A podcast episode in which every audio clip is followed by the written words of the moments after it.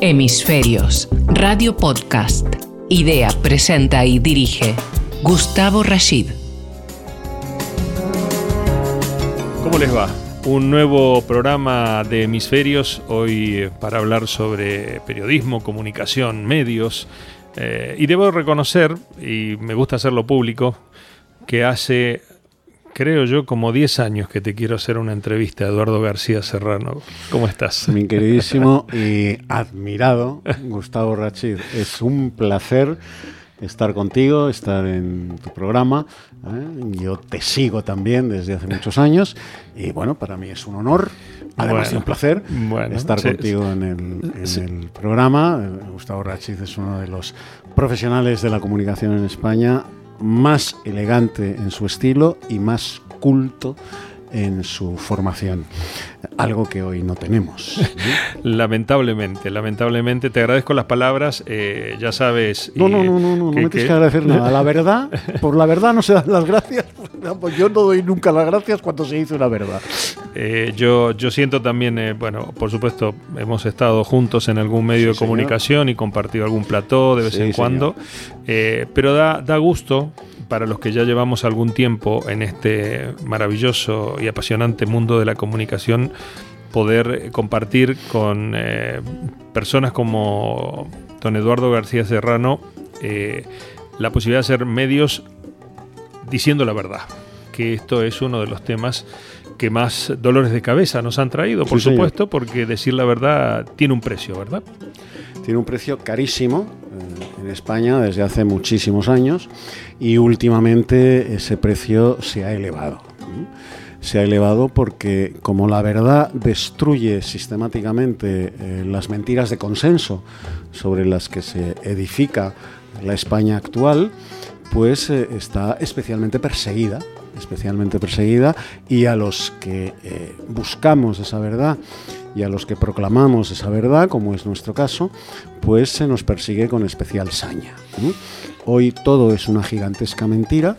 Eh, construida sobre un sistema de educación verdaderamente nefasto. Nunca en España la educación ha llegado a tantos para hacer tanto daño para hacer tanto daño. Y sostenida también por esa correa de la mentira de consenso, de las mentiras de consenso que sostienen el régimen, que son los medios de comunicación que viven no de la libertad y de la búsqueda de la verdad, sino de la subvención de quien está en el poder, que da lo mismo. Da lo mismo quien está en el poder porque para los medios de comunicación siempre es el mismo, siempre es el amo el que paga y por lo tanto hay que eh, someterse a los caprichos, la voluntad y las consignas del amo. Esos medios hegemónicos y ese, eh, como se lo ha denominado en Iberoamérica en algún momento, periodismo militante. Eh, militante no de un valor o una idea, sino no, no. Del, del señor de turno, como lo has dicho. Del señor feudal de turno. Exacto. Eh, eh, ¿qué, qué ha pasado, Eduardo? Eh, ¿Tú crees, para los que, bueno, hace ya un tiempo que, que- que transitamos esta bendita profesión, para que se haya llegado a que el instrumento que nos puede dar eh, la mayor cuota de libertad que tiene el ser humano, que es eh, poder expresar la verdad y por supuesto tener la capacidad de, de escucharla, en el caso de la radio, eh, hoy es, una, es, un, es un verdadero aquelarre mediático, por ser elegante en lo que, en lo que la forma de homologarlo. ¿qué, qué ha pasado? ¿Por qué, por qué hemos llegado a este punto cuando en realidad hace algunos años atrás eh, daba gusto poder eh, eh, hacer radio, televisión o escribir en algún medio y, lo podíamos hacer con absoluta libertad sin ser perseguidos? Pues mira, ha pasado y, te voy a hacer una, un paralelismo histórico que parte del... porque ha pasado lo mismo en los medios de comunicación en España, en el resto de Occidente también, no en la misma medida que en España, pero en España ha pasado aquello que eh, el fiscal norteamericano del proceso de Nuremberg, cuando uh, al final del proceso, antes de dictar sentencia, eh, le preguntan cómo hemos llegado a esto. cómo Alemania llegó a esto. Y entonces el fiscal contesta, hemos llegado a esto en el momento en que ustedes, sus tribunales, condenaron a un inocente sabiendo que era inocente. A partir de ese momento se inicia la degeneración absoluta que acaba eh, en el fracaso del Tercer Reich. Cuando se condena a un inocente por el mero hecho de serlo. Cuando se condena la verdad en los medios de comunicación porque la verdad es incómoda, porque la verdad no interesa, porque la verdad irrita al poderoso. Cuando se empieza por condenar la verdad en los medios de comunicación y la forma de condenarla es no buscarla y ayornarse a las necesidades del poderoso, del señor feudal del que hablábamos antes, del que paga la nómina, pues en ese momento el periodismo muere. Y lo vemos todos los días en todas las ruedas de prensa de los poderosos. Cuando a un periodista, un poderoso, en una rueda de prensa le dice, le agradezco que me haga esa pregunta, ese periodista, en términos de eh, el bushido mm, japonés, debería hacerse el harakiri. Mm. Porque el periodista tiene que irritar al poder. El periodista tiene que hacer preguntas incómodas. Y cuando un periodista hace una pregunta incómoda y como lo estamos viendo en el Congreso de los Diputados con algún que otro miembro mm, de los medios de comunicación, y es ofendido, es vejado por el interpelado, por el político de turno, que le dice que no le contesta porque él es de extrema derecha, y el resto de los compañeros de profesión callan. Mm no se mueven, no se levantan. En los tiempos en los que tú y yo éramos jóvenes periodistas, primero eso no pasaba. Pero es que si llega a pasar, mm. la profesión entera se levanta y abandona la rueda de prensa porque se ha ofendido gravísimamente a un compañero. Totalmente. Hoy no pasa nada. No pasa nada. El periodismo no busca la verdad. Mm. No busca la verdad. Busca lo espectacular lo llamativo y sobre todo a través de la búsqueda de lo espectacular, de lo llamativo, complacer complacer al poderoso que paga, a través del IBEX 35, a través del de, eh, mando político, a través del partido. Es lo único que buscan, darle un masaje tailandés al poderoso, no irritar al poderoso. Con lo cual el periodismo ha muerto. Mm. Sí, y, además, eh, eh, claramente lo que dices es tan cierto que ese espíritu, le voy a llamar corporativo, porque en realidad eh, consideramos que era, una corporación el periodismo puro, que ostentaba el poder de mm, desenmascarar y decir verdades y como tú dices molestar al, al, este, al señor feudal de turno se ha perdido. Con lo cual, el, poder mediático y el poder de tiro eh, se ha sometido eh, a, unos tiempos y a unas eh, formas que incluso, pensando y hablando de la radio, la radio con su inmediatez era la que marcaba la noticia que publicaban los periódicos o la prensa escrita al día, siguiente. Hoy hacemos radio leyendo la prensa escrita que son noticias del día anterior, con lo cual son viejas, ¿no? Así que hasta la radio, que tenía ese poder de la inmediatez, del canutazo, como se dice ahora, desde hace no sé cuánto, pues yo, es un término que, no, me gusta mucho, pero bueno, un canutazo con la prensa ahí, es que esa era la impronta. Oye, sales de tal lugar sin prepararte, sin nada, y te hago esa pregunta. Bueno, eso se perdió ya ahora la radio, parecen las sesiones de control parlamentario del gobierno. Todas las preguntas están pactadas una semana o 15 días antes. Y, Le voy a preguntar tal cosa. Entonces tú dices que puede ser que sí, como puede ser que no, como que contestaba Rajoy, ¿sabes? Y, si no, no te acuden a la entrevista. Por supuesto. Si no has mandado a su guardia pretoriana de prensa del, político en cuestión o del empresario, me da lo mm. mismo. Mm. En cuestión, si no les has mandado el cuestionario previo ¿eh? para que dé el nihilostat, el visto bueno, el, el, que pretendes entrevistar, no acuden. Está todo pactado. Sí. Eh, eh, eh, y, las organizaciones periodísticas, Eduardo, pensando por ejemplo que tenemos una colega española, de nacionalidad española, mm, habitando en Cuba y que no la dejan salir de Cuba porque es contraria al régimen, la tienen encerrada y nadie, ni el gobierno ni las organizaciones periodísticas españolas han Han hecho un reclamo para, para que esa compatriota piense como piense y todo. Indudablemente estaba en contra del régimen, pero está allá y no la dejan salir. O sea, es un secuestro. Un secuestro absoluto y las asociaciones de la prensa de España, además de, del Ministerio de Asuntos Exteriores, pues callan y miran para otro lado. Eh, a lo sumo, a lo sumo y sotoboche se preocuparán y estoy siendo extraordinariamente generoso y optimista, de que no sea excesivamente maltratada. ¿eh?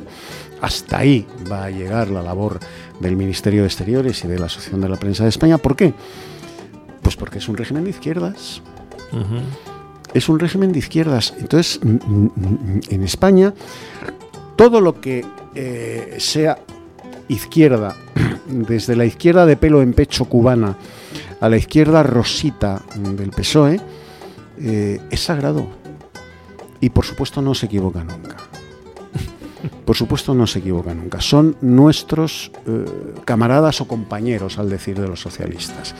Entonces, la vocación de mimo al régimen cubano en España es sencillamente repugnante y cuando un periodista, en este caso, una periodista, es perseguida y es secuestrada por el régimen cubano, pues en España no se hace nada. No se hace absolutamente nada, ni se hará. Desde aquí toda mi solidaridad con esta compañera, pero mm, lo tiene muy negro, porque es un régimen de izquierdas.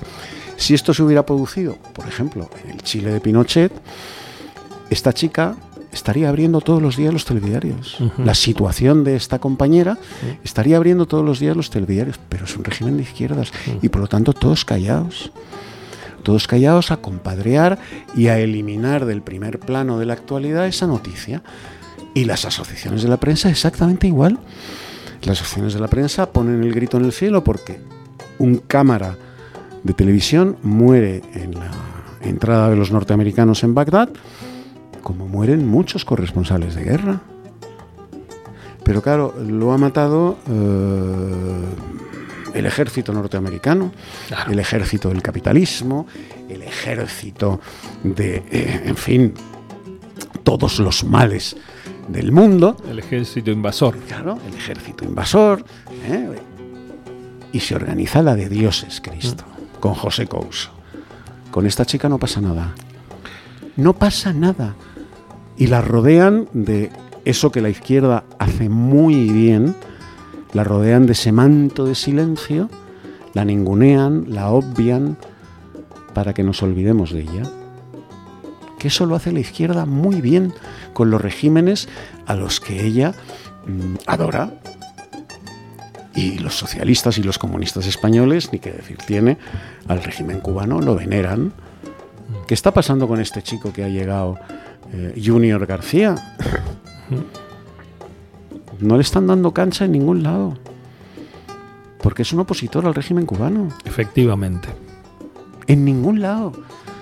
No lo verás en la sexta, no lo verás en, la 1, no lo verás en la 2, no lo verás en Telecinco, en la 4, en los grandes medios de comunicación. No lo verás en la SER. ¿A qué no le van a hacer una entrevista en la SER? que es un opositor al régimen castrista, de cuyas bondades todavía se sigue haciendo propaganda en España a través del PSOE y a través de Podemos. Pero coño, si tenemos un ministro, Alberto Garzón, que decía nada más tomar posesión de su cartera que su, su modelo de régimen de consumo era Cuba. Y esto lo decía hace cinco meses. Vamos a esperar de ese gobierno que se preocupe por una periodista que está denunciando las atrocidades del régimen cubano, del régimen castrista, y que está secuestrada por los Castro, los herederos de los Castro, en, en absoluto. La política ambiental, el ambiente y sociedad y la transición energética están en hemisferios. Dirige Gustavo Rashid.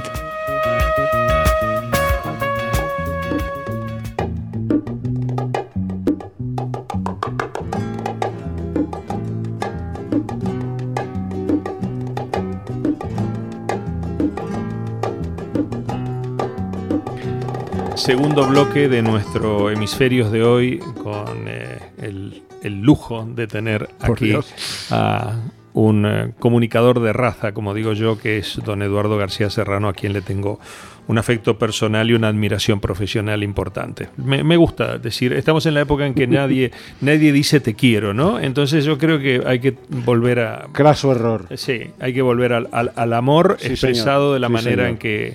Eh, en, la admiración profesional, eh, en la estima personal, etc. Eduardo, tu absoluta y meridiana honestidad intelectual eh, ha hecho que yo, por supuesto que sigo tus programas y te escucho desde siempre, eh, digas algo mm, que yo también mm, obviamente concuerdo. Eh, la izquierda comunica muy bien en este mundo mediático y la derecha falla, pero horrores. Estrepitosamente. O sea, si hay algo en lo que la izquierda es madre y maestra, es eh, en la comunicación y en la movilización de masas. En eso le da a la derecha mm, ciento y raya. O sea, la derecha en cuanto a la comunicación es torpe y en cuanto a la movilización de masas es absolutamente inútil. Y cuando ha podido la derecha configurar, eh, a partir de, la llegada al poder de Aznar, eh, pues lo que sería el equivalente de prisa, pero en la derecha, ha sido imposible porque la derecha está llena, vamos a ver, la derecha política española, yo antes hacía la diferencia entre la derecha política y la derecha sociológica, pero visto lo visto, ya creo que la derecha sociológica española está tan enferma de imbecilidad y de cobardía como la derecha política. O sea, la derecha política española ha asumido, ha hecho la digestión del trágala, de que eh, culturalmente la izquierda es superior. Y una vez que la derecha asume la superioridad intelectual, no digo ya la moral, que esa la tiene asumida hace muchos años, asume la, superioridad intelectual de la izquierda, de ahí vienen todas las desdichas que padecemos. Porque una vez que la derecha política, por lo tanto la derecha mediática, la derecha mediática oficial, ¿eh? asumen esa estupidez de que la izquierda intelectualmente es superior a la derecha, que es un arma de propaganda de la izquierda, pues la batalla cultural, la batalla periodística es imposible darla. Y esto trasciende no solo, y por supuesto fundamentalmente, a los medios de comunicación, sino también al mundo de la educación. O sea, la derecha asume todos los postulados morales e históricos de la izquierda. O sea, la izquierda dice, por ejemplo, que el régimen del general Franco fue nefasto y la derecha lo asume. Los herederos de aquel régimen lo asumen. Y esto es una falsedad histórica. Bueno, pues la derecha hace de agente propagandístico de la izquierda a mayor abundamiento del triunfo eh, intelectual, cultural y moral de la izquierda. Y ese es el papelito estúpido, el papelito oligofrénico que la derecha política lleva jugando 46 años en España y que ha trascendido a la derecha sociológica. Por eso la izquierda gana siempre. Cuando los eh, liberales que lo cuantifican todo en términos monetarios dicen que el comunismo ha fracasado porque, porque su proyecto económico fue un fracaso, y es verdad, y que desde el año 91, que colapsa la Unión Soviética, el comunismo no tiene nada que hacer en el mundo, es para decirles, pero imbéciles, ¿qué estáis diciendo? El comunismo sigue vigente porque el marxismo cultural es la línea ideológica cultural y académica dominante en todo Occidente. El marxismo cultural a través de la Escuela de Frankfurt, a través de Gramsci, ese genio perverso, pero genio al fin y al cabo, del comunismo. Hoy todo es marxismo cultural, hasta la propia derecha, que asume la moral de la izquierda, los postulados ideológicos, eh, eh, culturales, intelectuales de la izquierda y así sucede. Y los transmite además. Lo que sí, además hace de agente transmisor, efectivamente. Gustavo, muy bien matizado. Hace de agente transmisor. Con lo cual le da un doble triunfo a la izquierda. Sí, sí. porque claro, cuando... Si, los dice, si lo dicen los de la derecha o los de la derecha, es porque la izquierda tiene razón.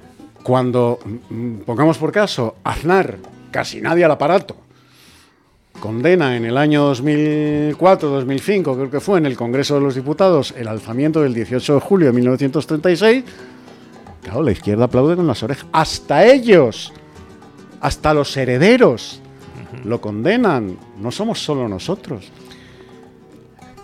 Y así todo. así todo. ¿España es roja? España me vas a permitir el... Todo lo que tú quieras. Exabrupto. España no es que sea roja, España es imbécil. Es un pueblo que se ha dejado idiotizar, mm, utilizo el término en su etimología griega, idiotai, que se ha dejado idiotizar mansamente. Y además, cuando tú haces referencia a España, ya sé que lo haces, bueno, pues como término geográfico, como término mm, histórico incluso, España es una nación, un país que ha desaparecido. Eh, vamos a ver, eh, Gustavo, yo siempre cuento, porque aquello me, impresionó y eh, lo hice mío porque es verdad. Tú sabes que yo soy un enorme admirador de la, de la cultura clásica. Y en uno de mis viajes a Atenas, estaba en una peluquería decentándome y el peluquero que me estaba cortando el pelo y afeitándome eh, eh, vio que yo llevaba un paquete de habanos en, tabaco de habanos en la mano. Me dijo, ah, ¿eres español? Digo, pues sí, sí, soy, español. Dice, es que eh, como ese tabaco solo se vende en España y tal, y yo estuve dos años trabajando en España, pues empezamos a pegar la hebra por ahí. Y yo le pregunté, ¿y tú de dónde eres? Y me dice, soy de Esparta. Mm. Claro, le digo, hombre, ¿eres espartano? Y dice, no, soy de Esparta. Soy de Esparta, pero no soy espartano porque los espartanos ya no existen. Estremecedor. Absolutamente. Estremecedor. Soy de Esparta, pero no soy espartano porque los espartanos ya no existen. Bueno, yo soy de España, pero no soy español porque los españoles ya no existen. Existe un conglomerado de eh, ciudadanos de este país que vegetan alegremente en la democracia que nos hemos dado y cuya única Biblia, cuyo único texto sagrado es la Constitución. Españoles ya no existen. Este país y la democracia que nos hemos dado, basada en la mentira de cuánto sudor, cuánto esfuerzo y cuánta lucha nos tocó traerla. ¿Mm? Bueno, pues cuando me preguntas por España, yo te contesto como este eh, nativo de Esparta que no es espartano. Eh, España ya no existe. No, no puedo dejar de, obviamente, preguntarte esto. España está en Hispanoamérica. Hay mucha más España en Hispanoamérica de la que hay hoy en, la península ibérica. Bueno, puedo, puedo dar eh, quienes somos descendientes de españoles, eh, que tenemos abuelas españolas y tenemos, eh, estamos como en el medio, tenemos hijos nativos ya en España, después de los años que hace que vivimos aquí, eh, yo puedo sí dar testimonio, y lo hablaba justamente antes de comenzar a grabar este programa, eh, que me gusta decir, como tú dices en tu programa, que este programa lo estáis escuchando en este momento en muchos lugares del mundo, pero está previamente grabado. Debemos ser honestos y, te, copio, te copio de, Sin Novedad en el Alcázar, ¿eh? que lo dices y es, fenomenal porque es una forma de que la gente diga, me gusta que me digan la verdad. Eh, y, y, allá se venera la, cultura hispana, eh, particularmente, fíjate, hoy en Argentina con la que está cayendo, pero debo reconocer que las tradiciones, las casas y diferentes casas, el centro navarro, o sea, yo me he criado, eh, aquí que estoy con un navarro de ley, yo me he criado entre navarros porque mi, cultura, mi club, mis amigos, mis compañeros de cole y de rugby eran todos navarros.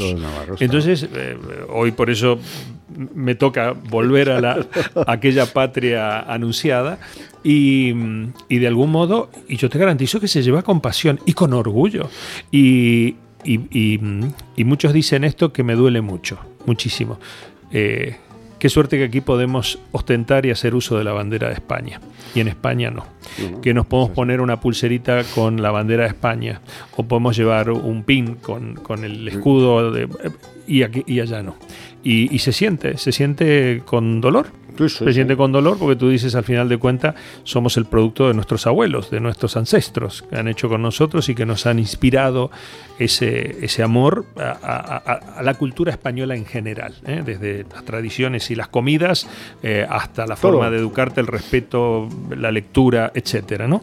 Eh, y eso me parece que es una batalla cultural que se está perdiendo y que en los medios de comunicación masivos y más hoy digitales, con toda esta nueva era de medios, eh, eh, debería empezar, y quizá este grupo, Decisión Radio, es un ejemplo, a contar la verdad, para que, no quiero decir las nuevas generaciones porque tiene connotaciones políticas, para que los chavales que vienen eh, sepan de qué va la cosa. Y me da la sensación también de que hay un grupo inmenso de jóvenes, y ahora vuelvo a España, que a instancias de estos canales y herramientas telemáticas, por supuesto que están felices de, empezar a enterarse de un montón de cosas que hasta sus propios ancestros se le habían contado diferente, ¿no? Tengo muchos amigos de ideologías diferentes que le han contado su verdad a sus hijos y sus hijos discuten en la mesa diciendo, no, mira, yo he escuchado y leído esto. Y eso me parece de un gran valor. Es el disenso al que estamos acostumbrados siempre, ¿eh? poder desarrollar los disensos para construir los consensos. Eh, y eso espero que sea, mm, y tengo toda la fe del mundo, que este mundo digital sea una herramienta eh, justamente para volver a la verdad. Volver a esa verdad que, como tú acabas de decir, Gustavo, eh, permanece oculta y que solo, solo sale a la luz en esos, de momento, eh, eh, pequeños círculos, pequeñas células, que diría un comunista, que son, bueno, pues eso, primero el mundo hispano, el mundo hispanoamericano. Y segundo, a través de la familia, esos chicos que están viendo la luz, a través de, que están viendo la luz de la verdad. a través de, bueno, el relato de sus padres, sostenido además con eh, eh, la bibliografía eh, pertinente para que estos chicos sepan la verdad. Por ejemplo, por ejemplo, a mí me sucedía hace unos años una conferencia en un centro educativo para chicos que estaban del antiguo COU y que iban a examinarse de selectividad Claro, se quedaban pasmados, eh, Gustavo, cuando eh, yo les decía, mira, se os ha engañado diciendo que sois las generaciones mejor preparadas de la historia de España. Eso sencillamente es mentira. Sois las generaciones mejor domadas, mejor domesticadas a través del uso y abuso de la tecnología, que en eso sí sois eh, magníficos en manejar todos estos cachivaches de la telefonía móvil, los ordenadores, etcétera, etcétera pero carecéis de la más mínima formación. Por ejemplo, si yo os cuento que eh, la tan alabada democracia eh, se le debe a un Parlamento español y no a la Cámara de los Comunes. ¿Pero qué está usted diciendo, don Eduardo? Mire, se dice que la primera democracia como tal, moderna que hubo en Europa, se debe a la Cámara de los Comunes, inglesa, ¿verdad? Bueno, pues eso es radicalmente falso. El primer parlamento democrático de Europa son las Cortes de León, del Reino de León, cuando Castilla ni existía. Históricamente registraban. Las Cortes de León incluyen a todos los estamentos del Reino de León en igualdad de condiciones. 100 años antes de la fundación de la Cámara de los Comunes, hasta tal punto que Lord Acton, en la Enciclopedia Británica, especifica que cuando en España había instituciones democráticas, en Europa no había más que barbarie. Esto nos lo han enseñado, ¿verdad? no. Pues no, claro. Si yo os digo que el precedente de la Declaración Universal de los Derechos Humanos, que se produce después de la Segunda Guerra Mundial, el precedente de esa Declaración Universal de los Derechos Humanos eh, se le debe a España a través de las leyes de Indias y las leyes de Burgos de los reyes católicos, en las que eh, se obliga a tratar a los nativos del Nuevo Mundo en pie de igualdad con los nativos de la España peninsular, porque se les considera ciudadanos súbditos, entonces no existía el concepto de ciudadanía, súbditos españoles, en el mismo grado que el súbdito de la corona nacido en Cáceres, en Pamplona o en Cádiz, y que en esas leyes de Indias y en esas leyes de Burgos se establece el salario justo para el trabajo de los nativos, la prohibición expresa de esclavizarlos, la prohibición expresa del castigo físico y la obligatoriedad de alfabetizarlos y por supuesto de evangelizarlos, en un trato de igualdad con el conquistador, el evangelizador, el español procedente de eh, la península ibérica, entonces se te quedan mirando como la vaca que mira pasar el es tren. Que es un dato oculto. Es un dato oculto que además eh, eh, haría volcar a la, polémica actual que hay en América anti, española, como diciendo, oye, oye, mira, ¿esto qué es? Si lo hemos inventado nosotros, o sea que... Si yo os digo que eh, mm, silencio absoluto, claro. Sí, me, imagino. que no sabían absolutamente nada. Estoy tratando de pensar en la cara de esos jóvenes. Si yo os digo que la diferencia pongamos en algo, uh, fijémonos en algo absolutamente visual. ¿eh?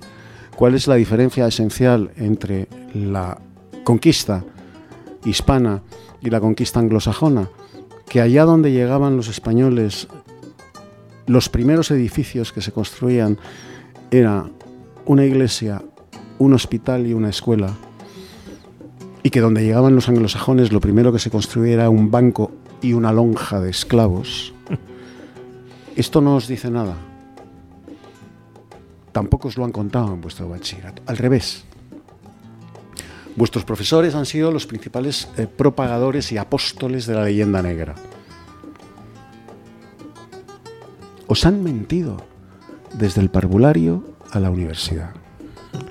Entonces lo que yo creo que debemos hacer los periodistas que creemos que esta profesión fue una profesión de hombres de honor hace muchísimos años, ¿eh? es precisamente contar estas cosas. Y lo mismo que cuentas la verdad sobre la leyenda negra de la España imperial, hay que contar la verdad sobre las falsedades de la democracia. Y esto no es abominar de la democracia. Es decir, que hoy en España no tenemos una democracia. En tanto en cuanto los poderes eh, del Estado no son independientes entre sí y que el texto básico de las democracias actuales, que es el espíritu de las leyes de Montesquieu, lo dice clarísimamente. Cuando el poder judicial, que es la última ratio de la libertad de los hombres y por lo tanto de la seguridad de los hombres, depende del poder político del Estado, o sea, el legislativo y el ejecutivo, la democracia sencillamente no existe. ¿Son en España independientes los jueces? No se enseña la división de poderes. No se enseña. No se enseña ya hace tiempo. Se nombra así Vivimos en una, solapadamente. Mire usted, porque cada cuatro años eh, te saquen las urnas a la calle, eso no significa que haya democracia. En la Unión Soviética había urnas. En la Cuba del régimen de Castro hay urnas. En la Venezuela de Maduro hay urnas. Lo acabamos de ver en Nicaragua también. En China hay urnas, en Nicaragua hay urnas. ¿Hay democracia? No. No. En España jugamos a una apariencia de la democracia, jugamos con la democracia y jugamos a la democracia. Pero no hay democracia desde el punto y hora en que los poderes políticos del Estado se reparten el poder judicial. La justicia no es independiente. Y sin una justicia independiente, sencillamente no hay democracia. Aunque haya una apariencia de, bueno, pues el periodismo debería contar estas cosas, ¿no? Pues no. Le llaman la fiesta de la democracia. Y así todo, Gustavo, todo. ¿Por qué se oculta a los españoles cuál es el verdadero motivo de la obsesión del islamismo radical, y perdón por el pleonasmo, con Occidente y con España? ¿Por qué se oculta a los occidentales en general y a los españoles en particular? Eh, eh, ¿Cuál es esa alianza, los motivos de esa alianza entre el Islam y el comunismo? ¿Por qué se les oculta? ¿Por qué se oculta permanentemente que el Islam es enemigo de la civilización occidental, enemigo genético, enemigo religioso, por supuesto, pero también cultural? Que el Islam nace con un solo objetivo, que es acabar con la civilización occidental, acabar con la civilización cristiana. Y que España es el objetivo prioritario, así acababan todos los videocomunicados de Al Qaeda, es el objetivo prioritario del Islam en Occidente, porque como terminaba Bin Laden sus videocomunicados, no volveremos a consentir la humillación de Al-Ándalus es que pensamos eh, gratuitamente que después de la caída de Granada y de los años de guerra con Granada, ahí se terminó el tema. Esto como, son como los eventos. Oye, hoy hicimos el evento. Bueno, mañana, ah, bueno, ya pasó. No, no, no, eh, y no se dan cuenta que en realidad, eh, bueno, así funciona.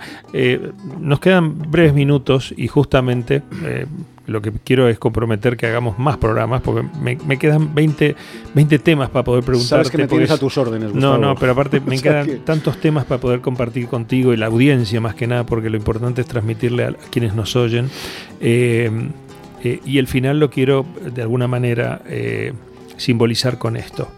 Supongo que este periodismo hoy militante, este periodismo a veces abyecto, y perdóneseme el término, eh, pero también eh, eh, burro, tiene que ver con sus capacidades intelectuales. no tengo la suerte de compartir con muchísimos compañeros o colegas al menos el concepto de lo que significa la, información básica de lo que tiene que tener o de la que debe tener un periodista. papá era amigo de Ernest Hemingway.